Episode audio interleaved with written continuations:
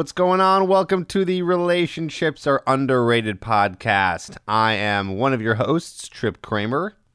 And I'm your other one of your hosts, Jonathon Aslay. Jonathon, what's going on, man? Oh, man, it's been a while. Like, how many days? Too many days. It's not that many days. To be, you know, every day apart from you feels like a long day. Let's just admit to everybody that you and I are in our own little man loving relationship. what do they call that? A, a man crush? A bromance. A bromance. bromance. We are in a bromance. Two and guys talking to, about relationships. Two guys talking about relationships. And what are we uh, talking about today? We're talking about money. I wish I had one of those little buttons I could press that would be like cha-ching, little sound effect. oh, wait a minute. Can I get that on my phone real if quick? If there was, it would go cha-ching. Yeah. The money talk that every couple needs to have. Money yeah. is one of the biggest causes of divorce. I know. And isn't why it think, interesting? Why do you think that is? Well, for a variety of different reasons. I think, uh, well, because money represents financial, sec- I mean, security or safety. It represents being able to experience life. We no longer live in an environment where you know being a provider protector even as an example is based on how physically you can protect your mate it's about how you can financially protect your mate or each other and and even when you're not mated you need money to just you know pay the bills and things i mean there's i mean we could we could talk about this for hours on end according to a law firm here that I, I just googled they said that money okay. arguments are the second leading cause of divorce behind infidelity. So that is according to a law firm that seems to deal with a lot of divorce. High levels of debt, it says, and poor communication lead to stress and anxiety when it comes to finances. Nearly half of couples with $50,000 or more in debt say money is their top reason for arguing. Nearly two thirds of all marriages start in debt. Wow. Interesting. Wow, yeah. that's fascinating. I didn't realize it was like that much and it. Yet it makes sense. You could have student loan debt. Well, now does a home count as debt? Well, I mean, because I, in my opinion, I don't know. I don't. I mean, debt is debt, but yeah. I think there's levels of debt. So I think the best level of debt, I guess you could have, would be a home because that's an yeah. asset that's going to grow. Student yeah, loan debt, that's not really an asset. I mean, maybe it's created something for you and hopefully that did something for your job, but it's not necessarily making money today, at least in a yeah. tangible sense, like a home does. And I, I, don't have this statistic in front of me. I vaguely remember reading that roughly 80% of Americans don't have more than three months of savings in the bank if let's say they lost their job or something happened. So think of the pressure that puts on you if you don't if you couldn't cover your bill. Like think of what happened with the pandemic. You know so many people you know lost their jobs or there was effectively a change in that circumstance and you know i often wondered how did they even survive and i'm thinking like the restaurant many, people and such i wonder how many divorces came from that. I know that there was a lot of divorces and breakups I heard because of the pandemic because people were starting to spend more time around each other and then I guess they were finding out faster about the infidelity that was going on. Oh, I didn't hear that. Yeah. The, like oh, so being together more often allowed them to see that they were Oh, that's I didn't yeah. hear that. Yeah, I heard that's that. That's kind of sad. Yeah, that's interesting, right? And then I thought they just got tired of you. Well, you were, you know, you and Megan were pretty much twenty four seven together for. We just moved in with each other, so I feel like we had a little bit of a leg up there. It's like we were already excited to live with each other. Okay. So I feel like okay. we were starting off on a better foot than maybe most people were.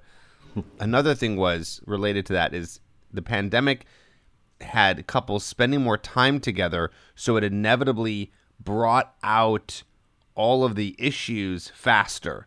So okay. one of them being infidelity, and the others being who knows. And then what I was going to the say money is, issue. Well, it- maybe it brought out the money issues, but it also double double time, right? So it brought out the money issues, but then the pandemic affected people on a money level. And I, I haven't heard any- anything about this, but my theory is is that that probably didn't help. Yeah. And coming back to the second leading cause of divorce, and you know, this is why it's such an important topic to discuss money and and and this really goes to really right from the beginning of when uh, you know two people connect with each other. So I have a not a confession, but I have a well, I want to share something that's personal about you because in your in your criteria of choosing a mate, there was even a money piece in this equation. There was. And uh, are you open to sharing that with Absolutely. everybody? Yeah, when I Okay. was when I was looking for a partner, when I was looking for a relationship, and to be even more specific, looking for a wife because I was ready Yeah. to settle down and and start a family. I have three criteria, and one of them, or we'll call them non-negotiables, and one of them was they couldn't be in more than two thousand dollars in credit card debt. And I'm glad you mentioned this because this is going back to what we were saying earlier. There's different levels of debt, right? It's like, oh, someone Yeah. has a home, it's technically debt, but it's an asset, so that's not so bad. Student loans, uh, not so good, but at least I know that's we know that's something you can. Well, it was an over a long investment in themselves, you know. It was an investment in themselves. I so guess I don't, know. That's a whole other conversation. And then the third level of debt would be credit card debt, and that's the worst kind of debt. So that's kind of interesting because when I got married, or before I got married, I found out my wife, and this is in 1992, was twenty thousand dollars in credit card debt. Like, like this is 1992. Okay, let's do some research Thir- here. So what would that be equivalent today? So 20, 22,000? No, twenty thousand. Oh, okay. 20, oh, 1992. Okay, 20,000 Yeah. in 1992 is equivalent in purchasing power to $40,000 today. So Okay. basically now some of that was some of that was student loan, and and Well, how much of it was credit card? I was I think it was 80 90% credit card and the rest was student Oh, loan. Like it was a couple this was your ex. Yeah. And I end up taking that on, you know, because we end up moving in together and actually that was able to help speed up the process of paying it off much quicker. So there was a kind of a, a benefit for the two of us. But I I took it on and Well, you had no get- choice. That's what marriage is. You have to, you guys. Well, I wasn't. Ma- no, the, I knew this in the dating process, though. I knew Uh-huh. this ahead of time, and it should have been a red flag for how we end up getting divorced anyway. Not that money was the issue per se, but it certainly became an issue going through a divorce. Well, let me ask you this: that twenty thousand, equivalent to forty thousand today, you knew about it. You got married. It didn't have any effect on your marriage at all. The money portion. I was doing really well financially, and I was kind of like, you know, like I was, uh, you know, this is the thing that was going on. I was so high on getting married, and we're in love, and just everything would magically work out. I was in such a a fantasy about relationships in general, and I was actually rather clueless at even being a good husband, other than what I've shared in previous podcasts. You know, like my my mindset was be the provider protector, and that's all I thought about. So you paid off that twenty thousand. pretty much our combined resources allowed for that to get paid off pretty quickly. Got it. Wow. Yeah. Yeah. See, I did not want to be in a relationship with anyone who had more than two thousand dollars in credit card debt. I said credit card debt because if they had any other debt, that's that was fine to me. Yeah, house credit or card debt. student. By the way, did Megan have any debt? No, she didn't. She didn't have a credit card. oh, that's So, so there's no debt if there's no credit card. That could be another red flag, but no, it's fine. so, so. Let's talk about money and relationships and couples Yeah. and why it's important to have these conversations. So I was listening to a therapist last weekend who I think he's out of South Carolina. I'll, I think it's Daniel Combs, and I could be mistaken, so I apologize. His area of specialty is to help couples have the conversation to talk about money. And first, he said to really get a sense of money is to understand someone's money history. And I thought that was kind of interesting. And what he means is how you were raised. Like, what was your first memory about money in your childhood to get a sense of what that means to you? And as I was listening, I'd like to share with you what came up for me. And that was my first memory of money was when my dad kind of lost his job and he had to take a second job. When I say kind of lost his job, there was a kind of a shift happening. He had to take a second job, and my mother then took a job to make ends meet. And so my first kind of memory around money was my dad was the provider protector and then when there was a problem my mom jumped in to be a partner in this and it's interesting how that's formed me as an adult how i look at relationship you know as a couple of the importance that your partner is also a contributor in this process because that's my money history. interesting I, I can't remember you didn't know no, that about did me did you? you? And does that now kind of yes, make sense what I talk about is in dating? it's all coming together. Yeah. I don't have a. Me- I don't know my first memory with money. I remember having my own checking account that my mom opened up for me, and I remember I had a hundred dollars in there, and it was I don't know. That's, actually uh, my my first actual memory of my own money was a savings account. It was, by the way, we used to get little passbooks yes. and they hand wrote how much yeah. you deposited. I did. Did you have that? Yeah, because I was no. a kid. I was like, it was like early '90s. So it was still okay. the checkbook, and then in, you would balance your checkbook. I remember when you would add, you yeah, you'd add money into the savings account, write it down. Anyway, so I don't know. That's my. I'm trying to think of my so, first. But what about from a relationship standpoint? But that's your own individual money. What about your parents? Um, because I think I remember. Did they have any? It was like we were not we were not rich. I say this to my parents yeah. all the time. I, I'm very grateful. We were not rich, but I feel like I got most of the things I wanted. I'm of course not everything, you know, but the things that I yeah. wanted mostly I got. The toys and the clothes that I wanted when I was in high school and things like that. But I do remember that I do remember getting a lot of no's from my dad when it's like, "Oh, I want this," and he'd say, "No, no, no. We, you know, we can't afford it. We can't afford it." So there was a lot of times when I felt that money was not a free flowing thing inside of the family. And everything I got that I did want, if I got it, was like a treat. So. Mm. Oh, so that kind of is interesting because you treat yourself quite a bit in your own life. Like you buy I nicer do. things you know, so I, so maybe this came from but that I save script. too. I, I do it all. I do it all. Yeah. I'm not an ultra saver because I I do treat myself, yeah. but I don't buy a bunch of stuff or go on shopping sprees. So let me rewind for a second because my parents were of that depression era. They were like they were children during the depression. So their mindset amount money was sacrifice for the children kind of thing. So that was also an imprint I had, you know, with my parents. So all of these kind of weave in how your parents were raised with money and how that might have been and then how that's going to come into the relationship how that, and how it's going to affect the relationship. Exactly. Yeah. Exactly. That's, that's interesting. That's interesting.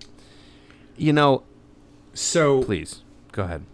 Well, no, I, I, was just thinking about money in the relationship, and I'm trying to analyze why it causes so many problems. And of course, and you mentioned this earlier, so it's a little repetitive here, but it is the thing that keeps the relationship going because it's survival, right? So on some level, keeps the lights yeah, on. keeps so the lights speak. on. It keeps the bellies fed. It keeps you moving forward. Yeah. And I believe that once you are past the honeymoon phase in a relationship and and you're married and you have kids, money becomes more and more of a concern every month and every year that the relationship develops and continues and prospers. Money becomes more important because you need more money to do the things you want. I just I have a theory. I haven't read anything about this that I bet you it's a very high percentage of couples that have been divorced because of money probably have kids. I can't really imagine too many situations where it's a dink, you know, double income, no kids, where it's a dink couple who don't have kids and yeah. both are working. I can't imagine that money would be the cause of divorce for that no, situation. That... or at least often. Well, I think when there's an imbalance on the money, that's where it typically can happen. So I think a lot of angst, because think about this for a moment. You, I'm going to make up these numbers for argument's sake. You make a quarter million dollars a year, your partner makes 50,000 a year. So collectively that's 300,000. Wow, that's a lot of money. But the person who makes 250,000 might say, "Well, I should have more control over the say of not just the money, the relationship itself." Uh, be more specific. In what way would they control? So, like, I, you know, I don't feel like going out to that dinner party we're going to go to and because i make more money i just don't feel like going i'm just going to be I, this is my say like i think money can turn into a very controlling dynamic within a relationship for the person who makes or has now let's i want to dive this is great i want to dive deeper into that because why would in this hypothetical situation why do we think that person feels more entitled or more controlling. And my reasoning or theory behind that would be because they feel like they're adding more value to the relationship. So in some mm-hmm. cases, I might not blame that person, woman or man, in the relationship who's making more money and feels a little bit more entitled if the other person isn't adding their weight into the relationship. So, all right, I'm going to be argumentative here. How do you quantify that weight? You know, I mean, and let's use a reverse. Let's use the reverse. The woman is the one who makes the most. Why did you start with saying not reverse? The man, for argument's sake. Well, because I know no, you're going to go down a different path, and I want to play well, with this one. I'm not assuming because, anything. I think because you know what? That's a traditional role that's been throughout history, and those roles are changing. Not roles, but circumstances are changing now. Women now are in an empowerment role. There's many cases where women are actually the primary breadwinner in the relationship. And I only wanted to change the narrative, and we can go back to the other side because it's been such a tradition for so long that men were the primary breadwinners and women were the yeah. Okay, so you're asked. So what's your question here? Well, okay, let's we flip the, the roles. roles. So now it's the so woman who has the most. You know, he's making fifty, and the guy 50. Yeah. And what does he bring so what's for value? happen is in that situation, so most women want to be dating or married to someone who makes the same or more or sees in the guy the potential to make more. So this is a very rare circumstance. We can go down the path, that's fine, but it's a rare all right, let's make it make it 200 and he makes 100. So that's not Still, a By the way, 80% of Americans make again, less than a very rare circumstance year, that, that's so. going to happen because most women will not be dating or wanting to be with. Well, I was in a relationship with a woman who inherited substantial amount And look how that worked out. And her investments ex- well, this is where this is where relationship so, problems yeah. can occur. And the question is right, how do you so solve how, it? That's a good question. I don't know if i have an answer for that. How can a man add more value to a relationship?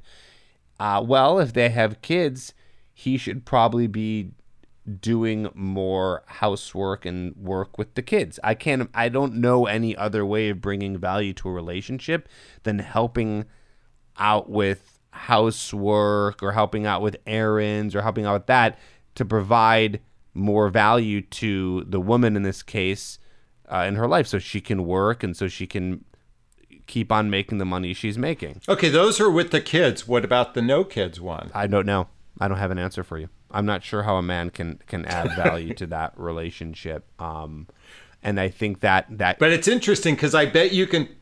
Well, I'm challenging well, you because it think, sounds like you can turn it around the other way. I think that there's. Well, I mean, I, I kind of gave the answer. It's like, well, you know, same thing. Value in housework, value in and doing things for the home. Um, I don't know, maybe planning more activities. This person isn't giving their weight financially, so something else has to give. See, but I the don't... problem, and I think this is one of the reasons why women will end up not being with a guy that long who's making less than them. And a guy also might not want to be in a relationship like that because he's going to feel emasculated because he can't contribute to the relationship financially. So it's a it's a well, it's a, tough, it's a tough spot and I to suspect, be in. Okay, I'm going to unpack this even more. This is why this causes divorces because people don't i suspect people don't even know how to quantify value and then it becomes a difference of opinion what value is what they bring to the table. And then because this is you know this is a really uncomfortable subject number one. It's kind of it feels like a judgmental subject or egoic subject egoic number subject. two what does that mean? And number three well how is money an egoic subject? What? So how I bring value to the relationship? That feels like that's not love. That feels like ego. No, that's the me. practical side of relationships because relationships are not just about love and loving feelings. That's only one part. The second you get married, it's or even get into a deep relationship with someone, it becomes more than love. It becomes partnership. And yes, you need love there and I hope there is, but also a love is going to come out of the partnership and the practical situations where you guys are trying to start and continue a life together. So, and money and money so is a big part play, of that, which is why we're, we're this is the topic, right? So, yeah. And by the way, we're talking, in some ways, we're talking about new couples. What about my demographic? You know, those who have been married before and then they're dealing with alimony and child well, again, support and I don't even want to separate it. I don't things. like separating too much into, oh, they're in their 40s and 50s versus their 20s and 30s. Yes, you're correct. The people who are in their midlife and after have a little bit more of a complicated situation with money, but yeah, when we're talking about value, so let's talk about that for a second. So so bringing okay. value to the relationship how do you quantify it? Sometimes you can't quantify it. So what needs to happen is two people have to get into who are in a relationship should have the conversation about what kind of relationship they want to have and who wants to pay the bills, who wants to pay majority of the bills, are you splitting things equally, who's adding to this? Because if and I'm not going to put a gender on this. If person A is making 300,000 and person B is making 50,000, well the person B who's making 50,000 can only contribute so much to the lifestyle and to the rent slash mortgage. So the conversation needs to be had, well what can that person bring to the table? And if the person who's making more is like, no, don't worry about it, it's fine, that person might eventually get resentful that they are able to fund so much for the relationship and person B who's making 50,000 really is just not adding anything else. So the conversation needs to come into play about, well, how would that person like to add more value? How would you, how do both people see themselves coming together to formulate a relationship where they're in theory would be no resentment and there would be a strong relationship where people have different roles doing what they yeah. need to do to survive and that can be up to the couple to figure that out so your key word that I, I wanted to touch upon is a conversation. I know what you're going to say. I know what you're going to say. Is that conversation? Oh, okay. What were you going to say? no, I thought you were going to say. No, tell me what you're going to say. I thought you were going to say. What? I don't want to tell you. Tell me. Okay, I'll tell you. Um, roles. I thought you were going to. No, no. I was what I what I appreciated so what you roles. said. But no. And, but, well, and let's. I want to talk yeah, about that continue. for a second. But it's a conversation, and it's real. I think what's most important. I'd like to impart today is the importance. This is if 50% of divorces cite money as the problem, then this better be a very important conversation before you ever really become coupled And and when you're in couplehood, because going back to the book we reference frequently, Eight Dates by Doctors John and Julie Gottman, you know, work and money is one of the most critical conversations that couples should be talking about on a regular basis. Anyway, go ahead. so I want to talk about my relationship. Okay. And what I've done. Again, this is not what everyone has to do or should do. I'm not shoulding anybody. I just want to give an example to to people listening to hear about one example. So the okay. example here is that so I went to Megan, who was very stressed out with work like a year and a half ago. And I said, Megan, here's the relationship I'm looking for. And you let me know if this lines up with you. I said, I'm looking for a relationship where I will be the breadwinner and I will take care of everything financially. So you don't have to worry about money.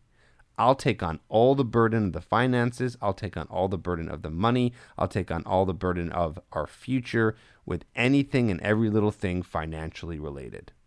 I'd say, and then in that case, you now not having to worry about finances or money anymore you can do other things that can help support the family. I put in air quotes because we're not a family yet. We're just getting yeah. married in a couple months. But you'll be supporting the family doing other things so that you feel like you're contributing. And when you contribute more, this ends up helping me because I can then make more money for the family and we both benefit from it. And then I said to her, is whatever you need, I will pay for. Whatever you want, I will pay for, of course, to a degree. But I know she's not who. By the way, I heard whatever, and I'm like, "Whoa, you're making a big, oh, I want, buddy. You are making a three, big mistake."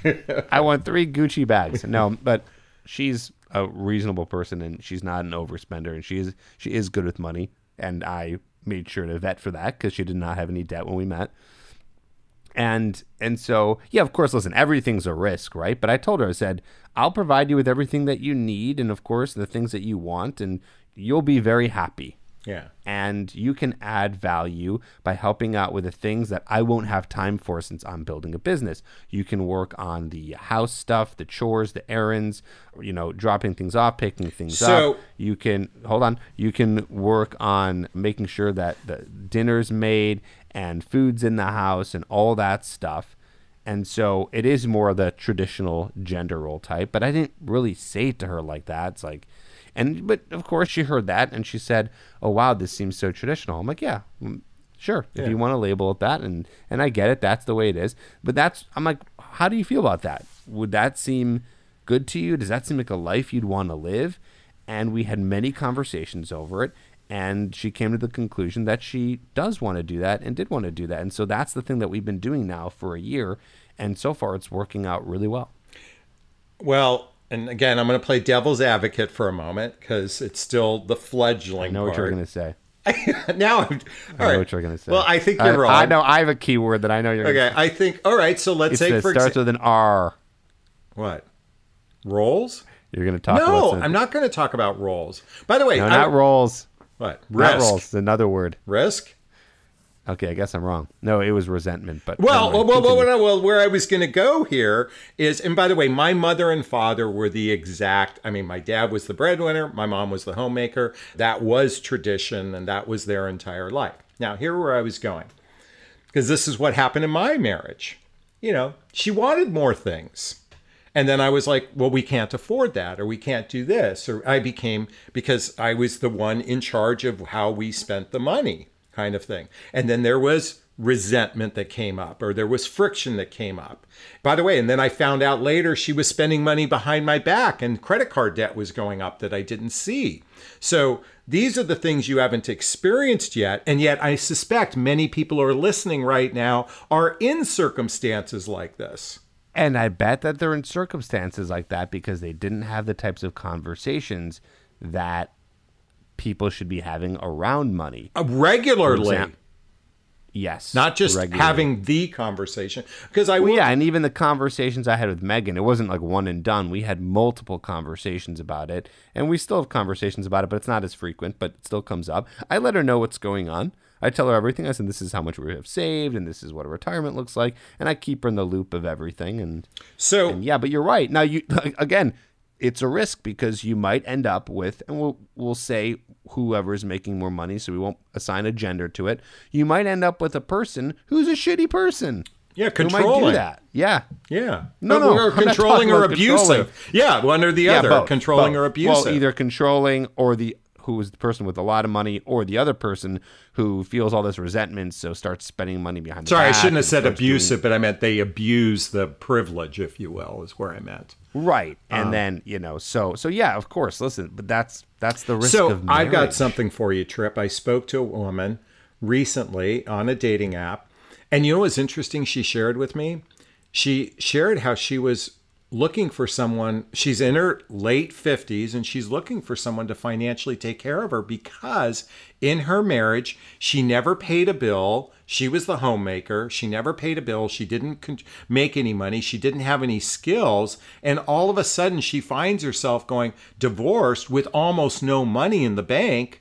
And she's like, I may need a man just to take care of me financially. Like she was like going back to the old traditional roles that it sounds like she needs to get a job. Well, she has a job, but I mean, it was like all of a sudden she found herself because she was naive to the money conversation and the roles going on. She didn't expect she was going to find herself divorced, having to start all over again at age. Why didn't she get money from the divorce? I don't think there was any. I think there was a financial loss. Maybe it was COVID. I, I don't know the particulars, but there was almost no money to be.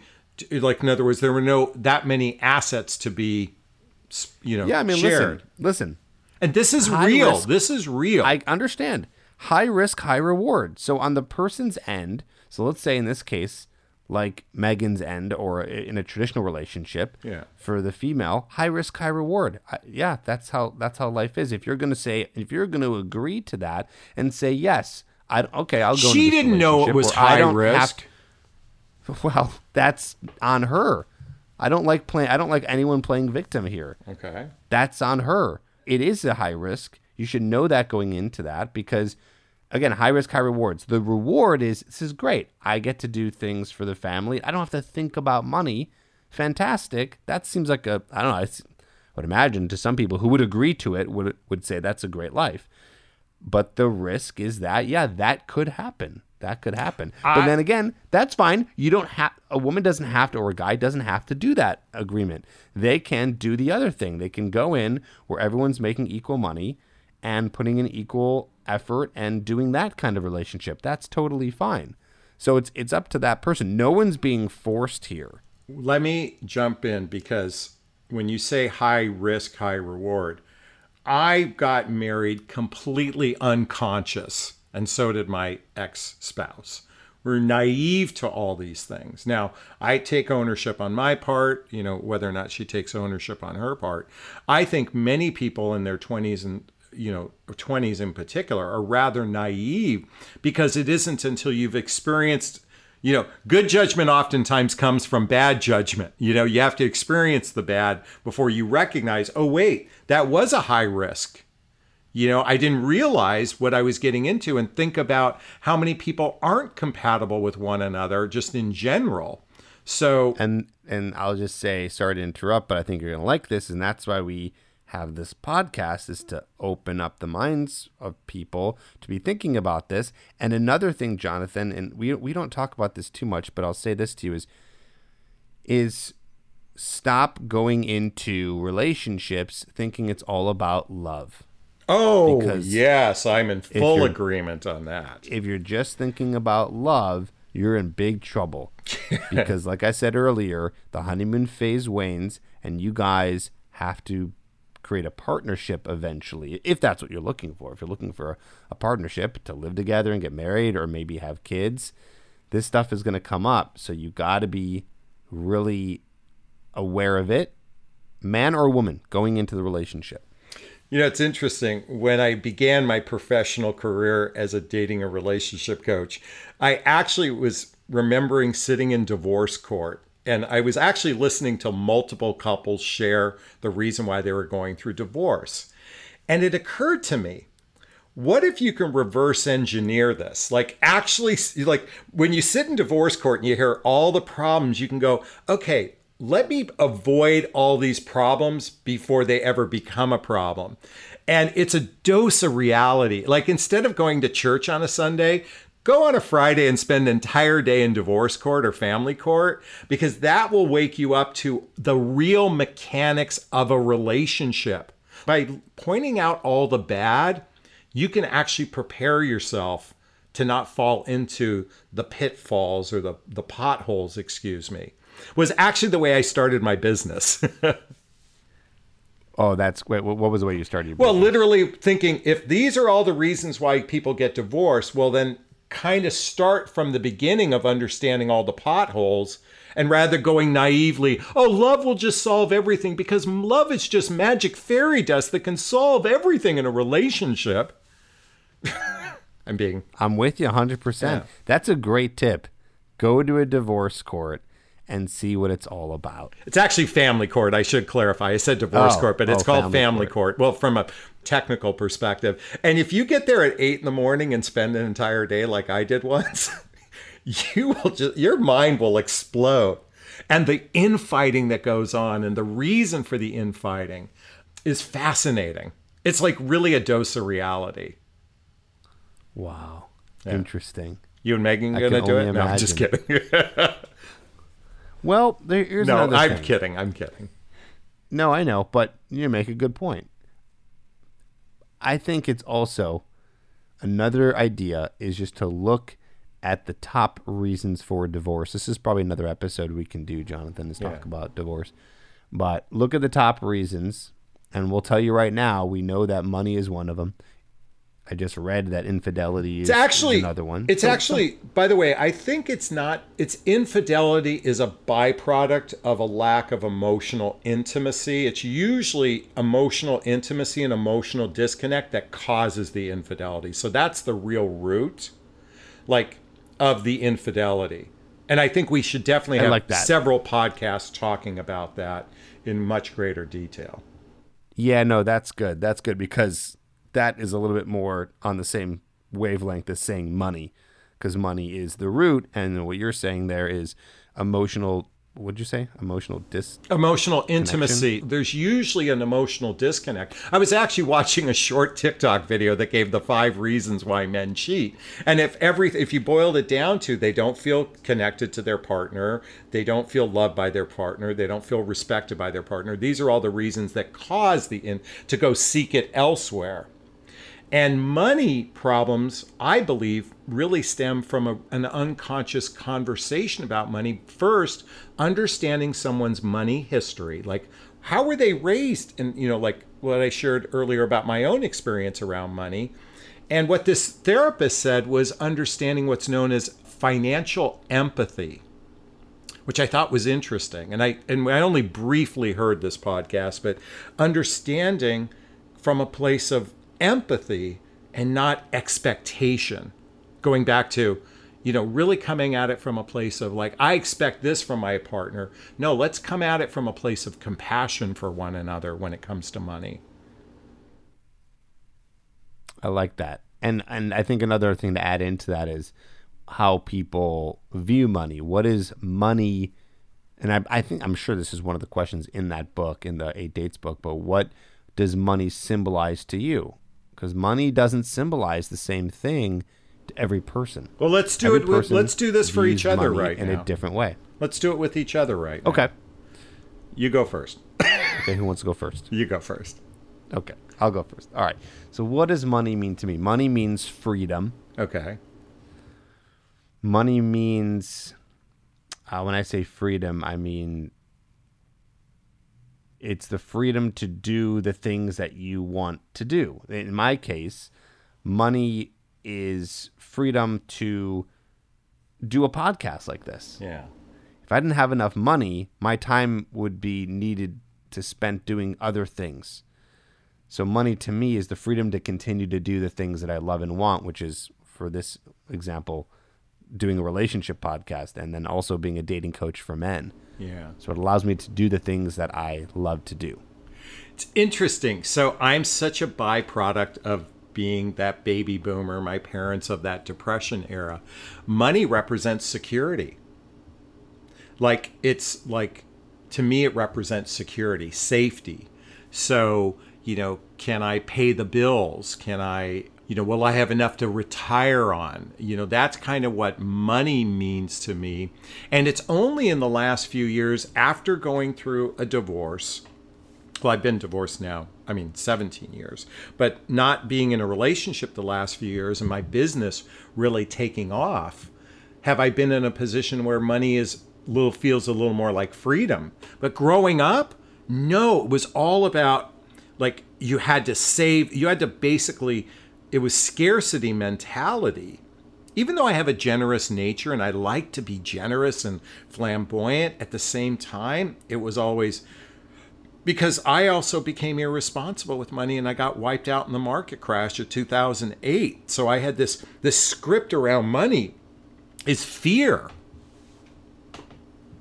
Go ahead. So money's evolved for you, Jonathon, and I, and I, think it's evolved for me too. But, but just based on your what you're saying here, money I feel has evolved for you. It's well, the meaning of money. Well, I mean. it's weird because what I was raised with, and I was my parents were like you. They just gave me enough to take care of me, but it wasn't like you know if I wanted a brand new bicycle every year, it was like no, you you have a good one here, kind of thing and yeah. then then I made a lot of money in you know in sales and I got married and we lived an affluent lifestyle and then I got divorced and got wiped out at the same time so then I went into scarcity mode around money and then I was reinventing myself so I have a really fucked up relationship with money because of all well, my yeah, experiences. you had you had trauma I think you had trauma yeah. in your adult years around money with the divorce yeah. and the crash yeah and, and my, losing my job that was my identity because right. oh, my job and losing your job. Yeah, and this is by the way. And go ahead. Oh, I want. And you, you started a business, and I think any entrepreneur, if there's any entrepreneurs listening right now, yeah. you know that money is it's scary, right? Because it's like scary in the sense where you're trying to make your own living. Yeah. You're trying to produce yeah produce your own money with whatever value you're giving to the world and that doesn't happen right off the bat. So you're you're going to be really tight for a while and that starts to transform your mind to go into a little bit of scarce mentality without even trying. So one of the reasons why I became an entrepreneur is because my job or excuse me my boss decided to let me go my quarter million dollar year job.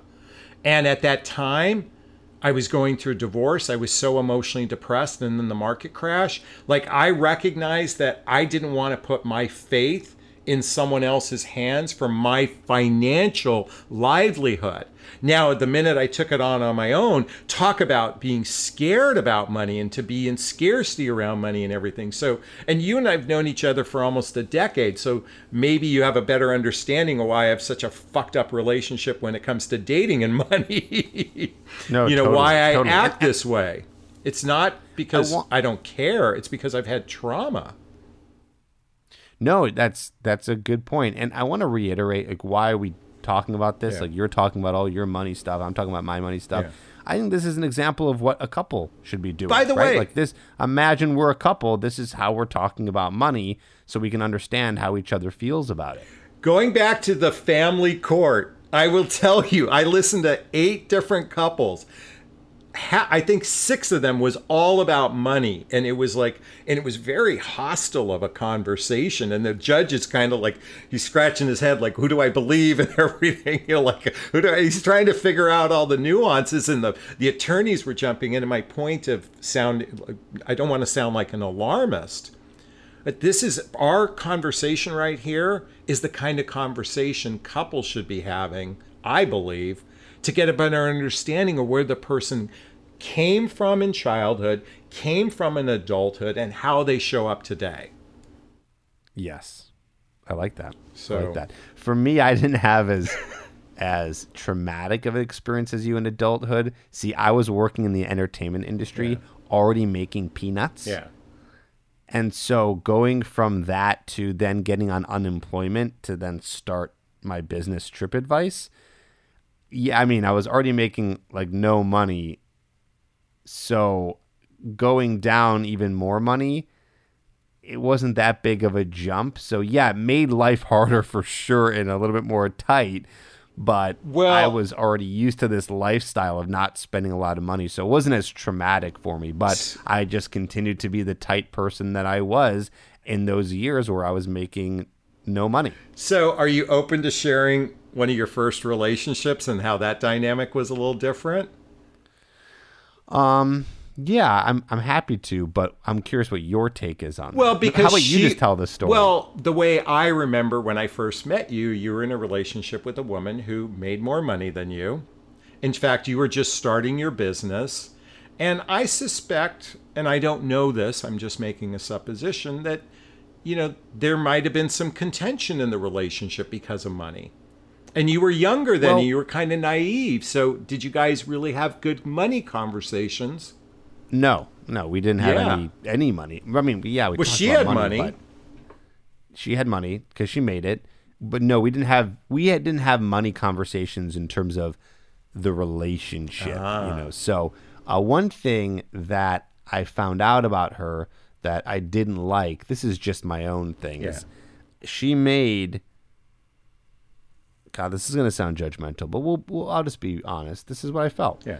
I felt and maybe still feel that I didn't like how she made money and she was so like uber frugal. Okay. And I don't mean just like she wasn't spending it on me. I mean that she wasn't spending it even on herself. And I'm thinking like you have what are you doing with all of that? Like you're still trying to do but as I'm saying this out loud, yeah. As to not be a judgmental person, I know from knowing her that a lot of that came from her childhood yeah. and the way that she was raised. Yeah. And also she was an she is an entrepreneur. So I don't blame her now. I'm look at this healing we're doing Aww. live here on the call. Yeah, no, she was probably that way because of her past and also because she's an entrepreneur. And like I said earlier, when you're an entrepreneur, it's you know, you feel like any day everything could just go to exactly. hell. Exactly. And, and so you might be tight, you know, and so you need like years and years and years of like proof to know, oh wait, things won't go to hell. I can stop being so frugal. But at that time, it, it did it, it bothered me about her as a personality trait. I didn't like that. It's not the reason why we broke up, no. but it didn't help. Well, and I was in a relationship with someone who inherited a significant amount, and there was a interesting dynamic because she was both. Oh, can you can you give more? De- it's very interesting. Can you give a little more detail on it? Like how not much? say who she is. No, but it was big. Like, well, yeah, seven figures. Or wait, wait, wait. How many? Is it eight figures? Wait a minute. I forget where the zeros lie. Six figures, seven figures. No, it was almost an eight-figure net worth. You know, seven. You know, and uh, yeah, that's a that's lot a of lot. money. Like and there was a real plus. interesting dynamic between us. That was an imbalance, and she came from that. Her parents were of the depression era so there was a scarcity mentality and she had an interesting she had her own interesting relationship around money. And the irony was we saw each other this past weekend and we actually talked about this. I no way. I swear to god uh, right before well it's kind of an well i see i've got to be careful because i don't want to betray a trust here. But there was just an interesting dynamic because she both had a scarcity mentality and then she was very generous. It was this weird duality maybe because she's a gemini. Uh, she was she was very generous she was very generous yeah when, and at the same time if she her. forgot a two dollar coupon she would drive spend more gas money to get a coupon to go back to Bevmo, you know, because there was a mindset there that goes back to her childhood around money. So I remember she was always treating me. I didn't see the money stuff that you had to tell well, it to me. So I saw the other. Yeah, and, and and in all fairness, and by the way, you know, when we ended our relationship, I mean, I, she did one of the most beautiful for my birthday gift. This was weeks after our breakup. She paid for my Hoffman process, which is a by the way, folks, if you haven't looked up Hoffman process, it's a great deep dive into healing childhood wounds and traumas, and that was like four thousand bucks. So very generous. That's yeah. So there was, but there was this interesting duality, and we had a conversation about that this weekend. Interestingly enough, because I was reevaluating for myself what does it mean to be a man, in particular around being a provider protector, and I've been going through a lot of revisiting and resurfacing some old belief systems, and I will tell you, I've decided now I'm going to write my own new script. I'm going to let go of my past script, all the garbage I have around money, and rewrite a new script going forward. I love it. I love it. I I have I think in the past couple years rewritten my script on it. Yeah. And in the past couple years, Jonathon, I have come into an abundance. Yeah. Into an abundance mindset where I now really believe that I can produce value and do things that I need to do for the rest of my life that will provide money to come into my life. So I feel less frugal, but at the same time hedging my bet with with saving for yeah. retirement and all that. But so but into a more of a scarcity, uh, into more of an abundant mindset mentality. versus a scare. It took many years to get to that. Yeah, point. many years. So something occurred to me, and this would be a good place to you know get wrapping up. I think where couples have their greatest friction and frustration is centered around unmet expectations, in particular around money. And, and what that what I mean is a friend of mine once said expectations is the mother of disaster and desperation is her twin sister. And in other words, where the money conversation where the friction usually lies is when we expect something from someone else, in particular in the area of money, and it's never been agreed upon. And what I love about coming back to John Gottman and Julie Gottman's work, it's all about having conversations, coming up with agreements, and not coming from a place of, you know, criticism, contempt, or expectations. Is really having yeah. the harder conversations. Setting the expectations. Setting the expectations. Well, I say setting I the agreements because it's not about an expectation. It's about what are we going to agree on with everything that relates to money. Okay. I don't like that's a nice expectation word. has again the word I expect this, and what if the other person doesn't agree to it? Then it's an expectation, and that's a disaster. Well, maybe it's agreements and expectations. Well, all right. tomato, t- tomato, tomato, tomato, But I, I, I, hear you. I hear you. No, that's great. Well, what do you think this of this uh, conversation, Tripp? Yeah, it's been a great conversation. I know it's going to come up a lot more. Money yeah. is uh, is a big one, and I hope that today people got an idea of of how to think about money for themselves, and then ways to communicate that to their current or future partner, and to understand to not take it lightly because money is the thing that keeps you alive. And I like to say this from a famous and not very well known copywriter, he, John Carlton. He once said, and I live by this this is a positive way to look at money. Yeah. Here's the quote this is a positive way to look at money. Money solves problems that not having money causes. Interesting. I'm gonna. I know it took that. me a long time. I have to, to noodle on it. that one. So, so well, hold on. Yeah, Let me just explain that. Oh, okay. Go, like, please. What? I want you to explain. So, it. so money solves problems that not having money causes. So that means that there are things in life that can go to shit if you don't have enough money.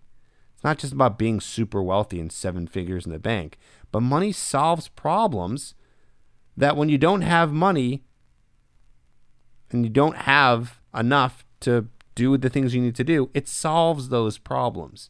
That so I look at money as also a way to well, you can it helps you go to the gym, buy weights, health. It gets you to a psychologist to pay for something like that. It pays for a nutritious food. It, it pays for uh, the, the things that you want to do in your life, the hobbies, the things that make you fulfilled. All the different things where money can cause problems. It solves those problems. Hmm. I want to noodle on that. So think about in your life. Yeah. Well, think I think about of, in your life I, it's interesting. you feel that occurs. I've shifted how I live my life, not so much in the having of things or things making me feel good, like like you know, like as much as I want to get an eight thousand dollar watch, that's not going to make my life better per se. It just might make me feel good but I also just now invested in a Pilates instructor because I want my health. I'm investing in eating organic food. So I've kind of rethought for myself, but I want to say something really quickly. we definitely need to do another podcast to talk about how to have these conversations in greater detail. So I want to put that out there. Cool. Okay. I like that. Yeah. So you were going to we'll, say we'll something. What there. were you going to say? Um, I just want to, yeah, real quick to what you said retirement. Okay. Yeah. So what happens when you don't have enough money to save for retirement? Though that's going to cause a lot of problems. That's just another example yeah. of all the problems that's going to cause for you when you're 60 plus years old. I'm moving to Bali. example of money solving problems. I'm moving to Bali. Bali. That's my retirement plan. Bali. Bali, Bali, whatever. tomato, Bali, tomato. Bali, tomato, tomato. expectations, agreements. no, but sometimes my retirement plan is, is to move to a place where lobster dinner is a dollar. That actually, and by the way, that's not necessarily a bad idea, given how crazy it is here in the United States. I support all of that. Thank oh, uh, yeah, with the gas prices going yeah. up, that's another problem that money solves. Yeah. If you don't have enough money, that's going to be uh, you, know, you might you might not need to go to the places that you need to go. So anyway, I think we made our point. Okay, here. Jonathon, this was a great episode. If you guys who are listening like this episode, we'd love five stars on Spotify, five stars on iTunes. Leave a review. It helps spread the word of this podcast to open up the eyes and minds of everyone else who's interested in relationships, growing their relationships, having great relationships. And we thank you for listening. This is Tripp Kramer signing off. And this is Jonathon Aslay signing off. Have a great day, everyone.